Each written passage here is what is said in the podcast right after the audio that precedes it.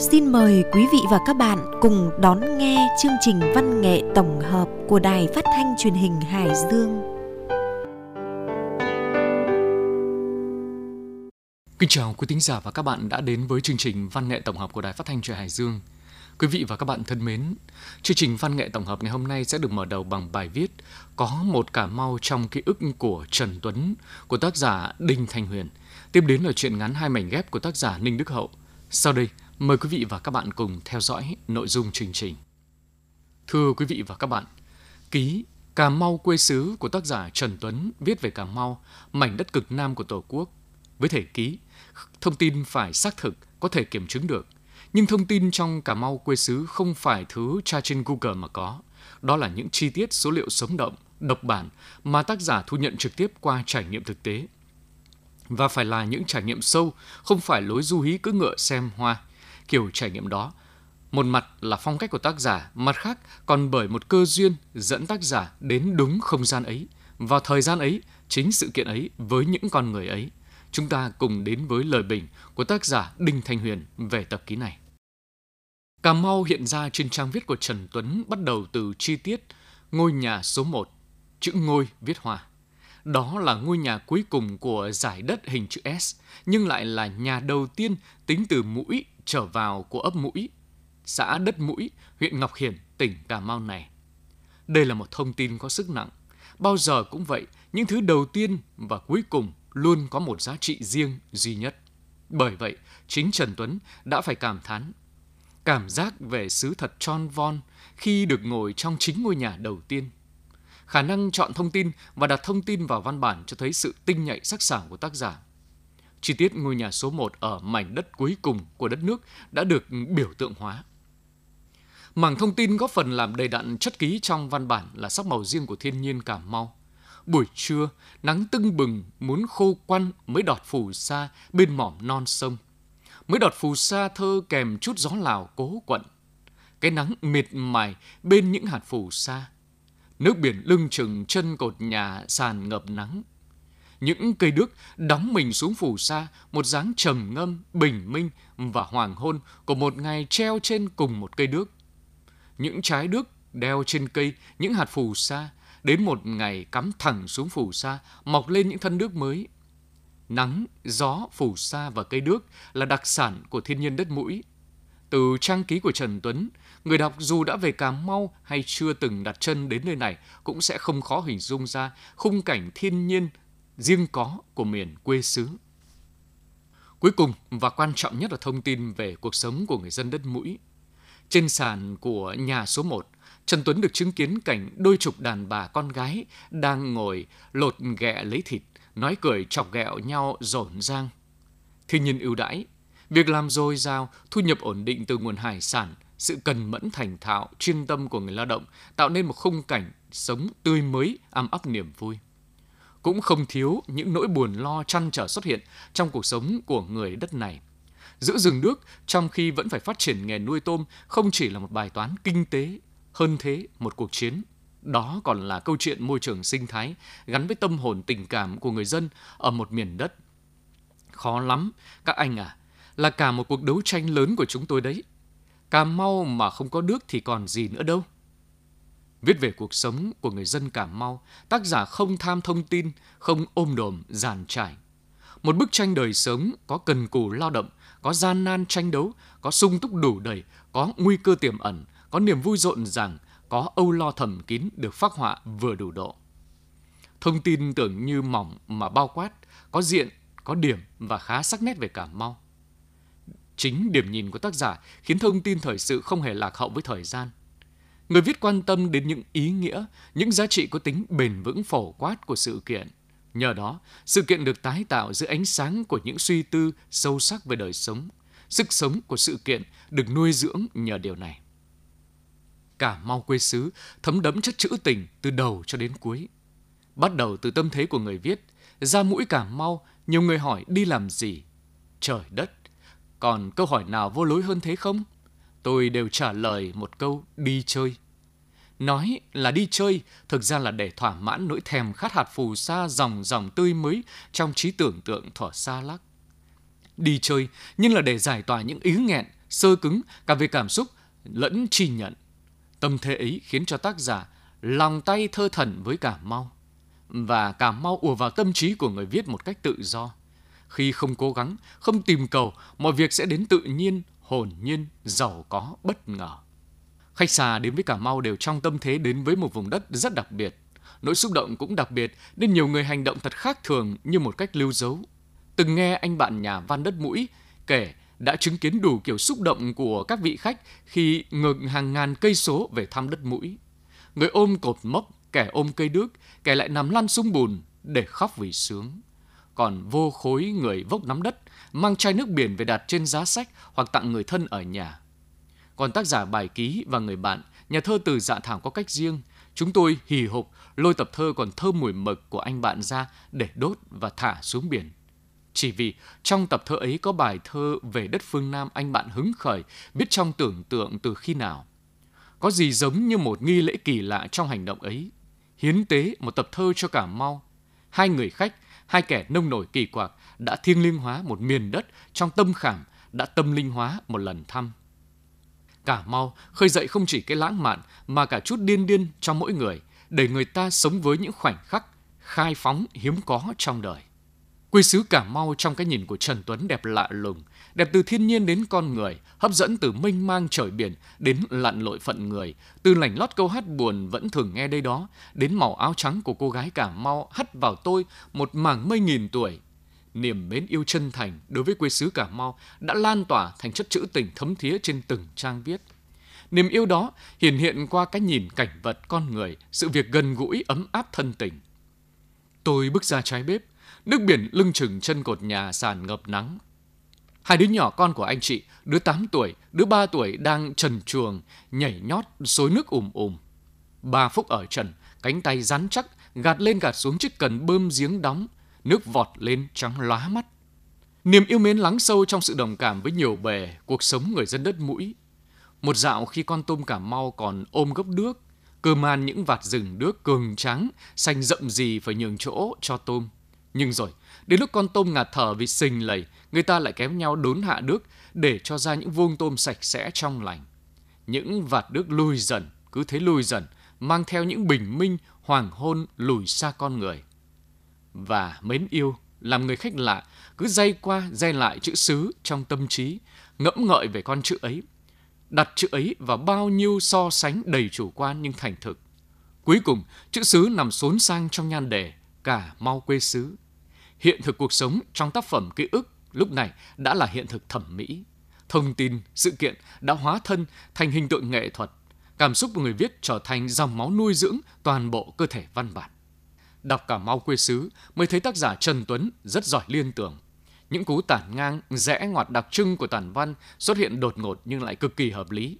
Hay là chính chỗ này, Nguyễn Bính dằn chén rượu, hắt qua đầu buổi hành phương Nam ấy Thảo ơi, quê nhà xa lắc xa lơ đó. Ngoảnh lại tha hồ mây trắng bay. Về Sài Gòn, tôi lẩn mẩn với câu hỏi không biết sau khi nước non liền dài, cụ Nguyễn có về thăm Cà Mau chưa mà vẫn có cái ký, vẫn cái tiếng rội Cà Mau ấy. Trong đó, ví đất mũi này như ngón chân cái chưa khô bùn vạn dặm. Ở điểm này, lối viết của Trần Tuấn gợi đến chính Nguyễn Tuân với những liên tưởng thần sầu trong người lái đỏ sông Đà, đến Hoàng Phủ Ngọc Tường trong ai đã đặt tên cho dòng sông. Nhưng liên tưởng có giá trị thế nào trong một bài ký? Nó có phải là một trò chơi ý tưởng hay không? Hay nó chỉ là một thoáng ngẫu hứng của tác giả? Tuyệt đối không. Những liên tưởng bất chợt nhất, có vẻ lãng đáng nhất trong một văn bản ký đều là chỉ dấu của những triết lý ngầm trong suy tưởng của người viết. Chỉ khi dòng suy tư chảy xuống đến một độ sâu nhất định, được trưng cất đến một mức độ nhất định mới có thể làm bật ra những liên tưởng những văn bản khác nhau được gọi là trùng trùng, khiến các mao mạch của lời và ý tỏa rộng, chia tách không ngừng, rồi tụ lại rất trụng tại hạt nhân. Một người viết ký giỏi nhất định phải là người giàu vốn liếng tri thức để tạo nên những liên tưởng phong phú trong tác phẩm của mình. Hành trình về quê Cà Mau quê xứ của Trần Tuấn rốt cuộc là hành trình đi tìm hiểu chính mình khi đối diện với cảnh sắc con người, cuộc sống đa dạng của một miền đất. Trần Tuấn không chỉ gặp một Cà Mau mà còn tái tạo thêm nhiều Cà Mau trong tưởng tượng, trong nhận thức, trong cảm xúc. Đi chơi, thế thôi, làm gì là làm gì khi bạn đặt chân tới đất mũi. anh đã viết như thế để mở đầu tác phẩm ký của mình. Nhưng thứ anh về là gì? Tôi về, mang theo cái nhìn lánh đen như than nước của cô gái không tên gặp ở bến Nam Căn. Thứ anh để lại là cái cây nhòe mắt lúc bước chân lên tàu rời mũi. Tác giả, hình tượng trung tâm của bài ký đã trực tiếp kết nối mọi ấn tượng về đất mũi thành một tác phẩm nghệ thuật ngôn từ thực sự. Nói đến ngôn từ, Cà Mau quê xứ là một ma thuật ngón khác của Trần Tuấn. Ma thuật ấy trước hết lộ ra từ khả năng dùng phương ngữ và khẩu ngữ trong văn bản. Hệ từ ngữ đó khiến bài ký có giọng tâm tình thủ thỉ rất gần gũi, nhưng khẩu ngữ trong văn Trần Tuấn tinh quái lắm. Thế là cãi nhau, hai thằng miền Trung giữa cái nắng miệt mài bên những hạt phù sa sinh nở khởi từ hai chữ quê nhà ấy của thi sĩ đất Bắc. Giờ thì mấy anh em tôi ngồi cởi trần lai dai với gió trong ngôi nhà số 1. Những từ ngữ như từ đời sống bước thẳng vào trang văn nồng nàn sinh khí. Phương ngữ trong cả mau quê xứ mới thật là nam bộ. Ba phút vốc thêm mấy con ghẹ, hấp thiệt ngon bỏ vào đĩa, để lại xây chừng một ly rồi đứng dậy. Nhưng lần ấy, ông chỉ dừng ở châu đốc An Giang, không rìa Cà Mau. Những lần sau ông vào Nam, nhưng tôi nhớ cũng chỉ ở lại Sài Gòn, hình như cũng hỏng xuống xứ đó. Dọc đường, chúng tôi đều nghe từ chợ tới thuyền, từ xe lam, xe lôi tới thổ mộ một con chữ thật du dương mà xa lăng lắc. Ma thuật ngón, bật tách lên ở cái dí dỏm rất nam tính. Chàng thi sĩ thầm thì, giang hồ như người giang hồ vặt. Nghe tiếng cơm sôi đã nhớ nhà. Như Nguyễn Bính mới là thứ thiệt. Sáu tháng ngang dọc miền Tây không buồn đánh răng. Riêng tôi cực thích kiểu lời văn trữ tình. Bên cạnh tôi, những cây đước đóng mình xuống phù sa, một dáng trầm ngâm, bình minh và hoàng hôn của một ngày treo trên cùng một ngọn đước. Những vạt đước lui dần, cứ thế lui dần, mang theo những bình minh, hoàng hôn lùi xa con người. Ký Nguyễn Tuấn uyên bác tài hoa, nhưng không khỏi có lúc vầy vỏ chữ nghĩa, chữ của Vương Trí Nhàn. Tuy bút của Hoàng Phủ Ngọc Tường thâm hậu về văn hóa điệu đà âm tính, văn Trần Tuấn vạm vỡ, nội lực sung mãn dù bề ngoài nhẹ tênh duyên dáng. Nếu Nguyễn Tuân và Hoàng Phủ Ngọc Tường từng là những bậc thầy của ký Việt Nam thế kỷ 20, thì những cây bút như Trần Tuấn đang góp phần làm nên dung mạo của ký đương đại. Và Cà Mau quê xứ chẳng phải là một minh chứng sinh động cho bút lực, khí sắc, dư vị riêng của Trần Tuấn đó sao? Nghe nói cả Mau xa lắm Ở cuối cùng bản đồ Việt Nam Ngại chi đường xa không tới Về để nói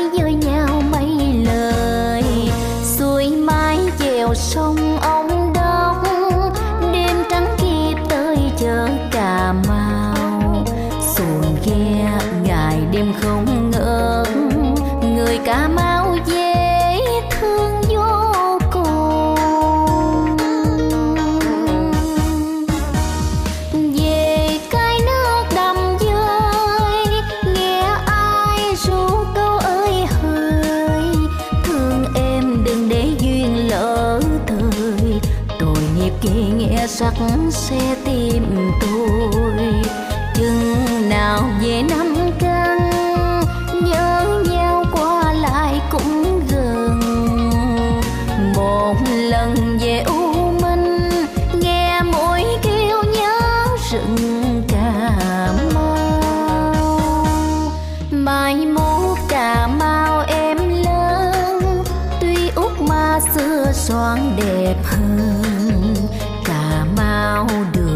không khó, mà chỉ khó có sông vắng đò. Em đứng mình ơn một hương chuyên dáng mời khách lá ngàn phương. Cà mau mặc thêm áo mới, về cà mau là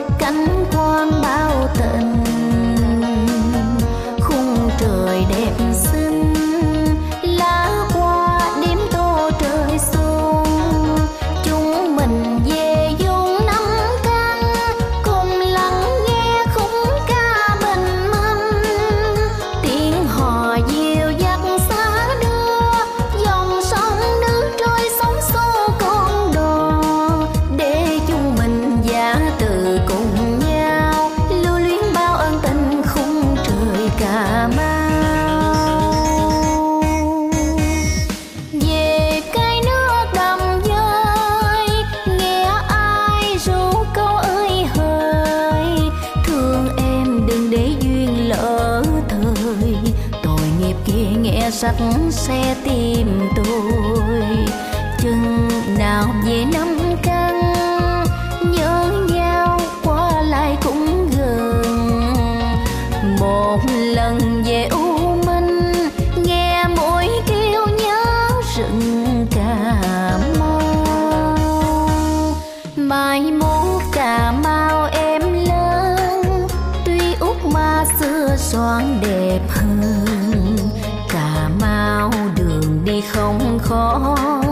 mà chỉ khó có sông vắng đò.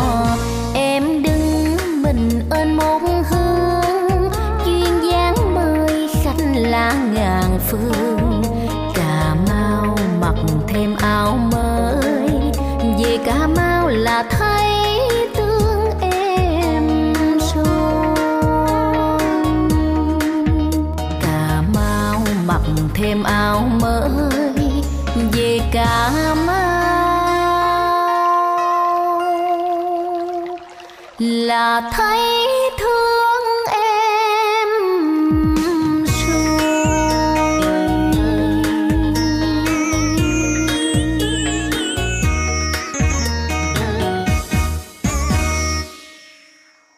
Thưa quý vị, cuộc sống luôn có rất nhiều điều bất ngờ. Có những lúc chúng ta ngỡ như là số phận đã an bài, cuộc đời của mình vốn như mặc định như thế, không nhiều hy vọng và không mong muốn thay đổi. Nhưng lại có lúc có những con người, sự kiện bất chợt đến, thay đổi, khiến cho chúng ta cảm thấy vừa bất ngờ, vừa hạnh phúc đón nhận. Câu chuyện hai số phận của tác giả Ninh Đức Hậu kể về những con người như thế, người đứng trước cánh cửa hạnh phúc đã đóng chặt. Chúng ta hãy cùng đến với câu chuyện này. Mùa hè năm nay, ngày nào cũng từ sáng sớm nắng đã tung tươi mọi ngóc ngách. Gần trưa trời đất như hỏa lò, người cứ như bị giang lên, chẳng làm gì mà mồ hôi vã ra đầm đìa. Nhà nào nhà nấy sử dụng các công cụ làm mát hết công suất. Dùng quá đà đâm ra đồ điện nhanh hỏng.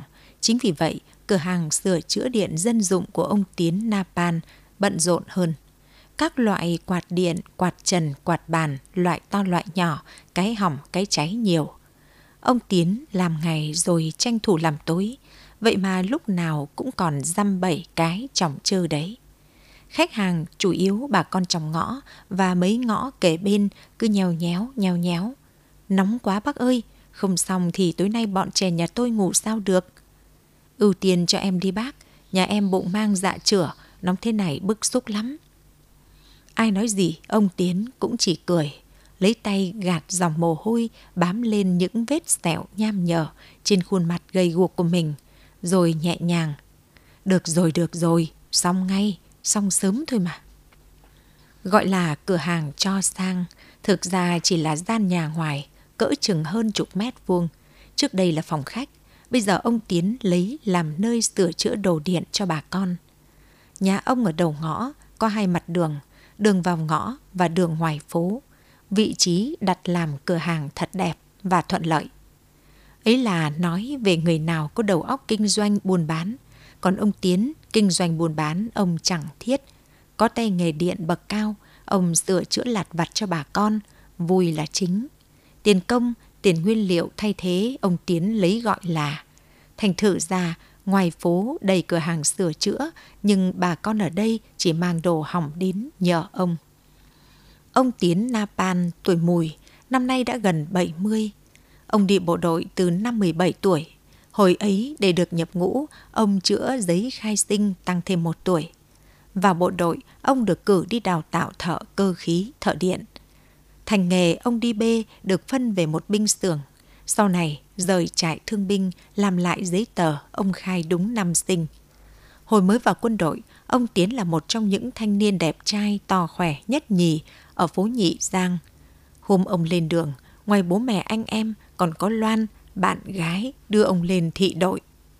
Bữa ấy cô Loan khóc đỏ mọng hai con mắt thương nhớ người yêu. Nhưng chưa đầy nửa năm sau, Loan đã lấy chồng. Ở chiến trường, ông Tiến nhận được thư em trai. Chị ấy về làm dâu nhà bác Hạnh, chủ tịch ủy ban thị xã anh ạ. Bảo không buồn thì nói dối, nhưng quả thực ông Tiến cũng chẳng có thời gian buồn lâu.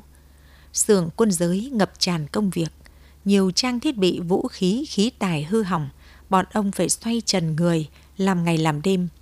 Sưởng ở sâu trong rừng, cứ ngỡ đã là an toàn tuyệt đối. Vậy mà đùng cái, địch phát hiện ra. Chúng cho máy bay bắn phá, rồi dội bom Napan. Trận cháy sưởng kinh khủng ấy làm ông Tiến bị biến dạng khuôn mặt. Đang từ một thanh niên đẹp trai, ông trở thành người có những vết sẹo loang lổ. Dễ chừng mấy năm dòng, ông Tiến không hề soi gương.